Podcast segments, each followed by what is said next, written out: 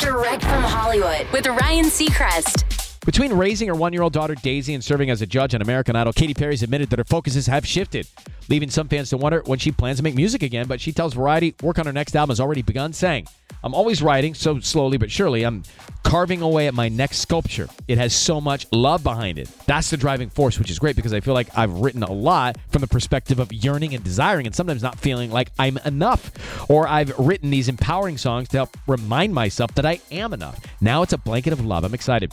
Meanwhile, American Idol auditions are right now. You can submit videos for your audition, AmericanIdol.com. That's direct from Hollywood.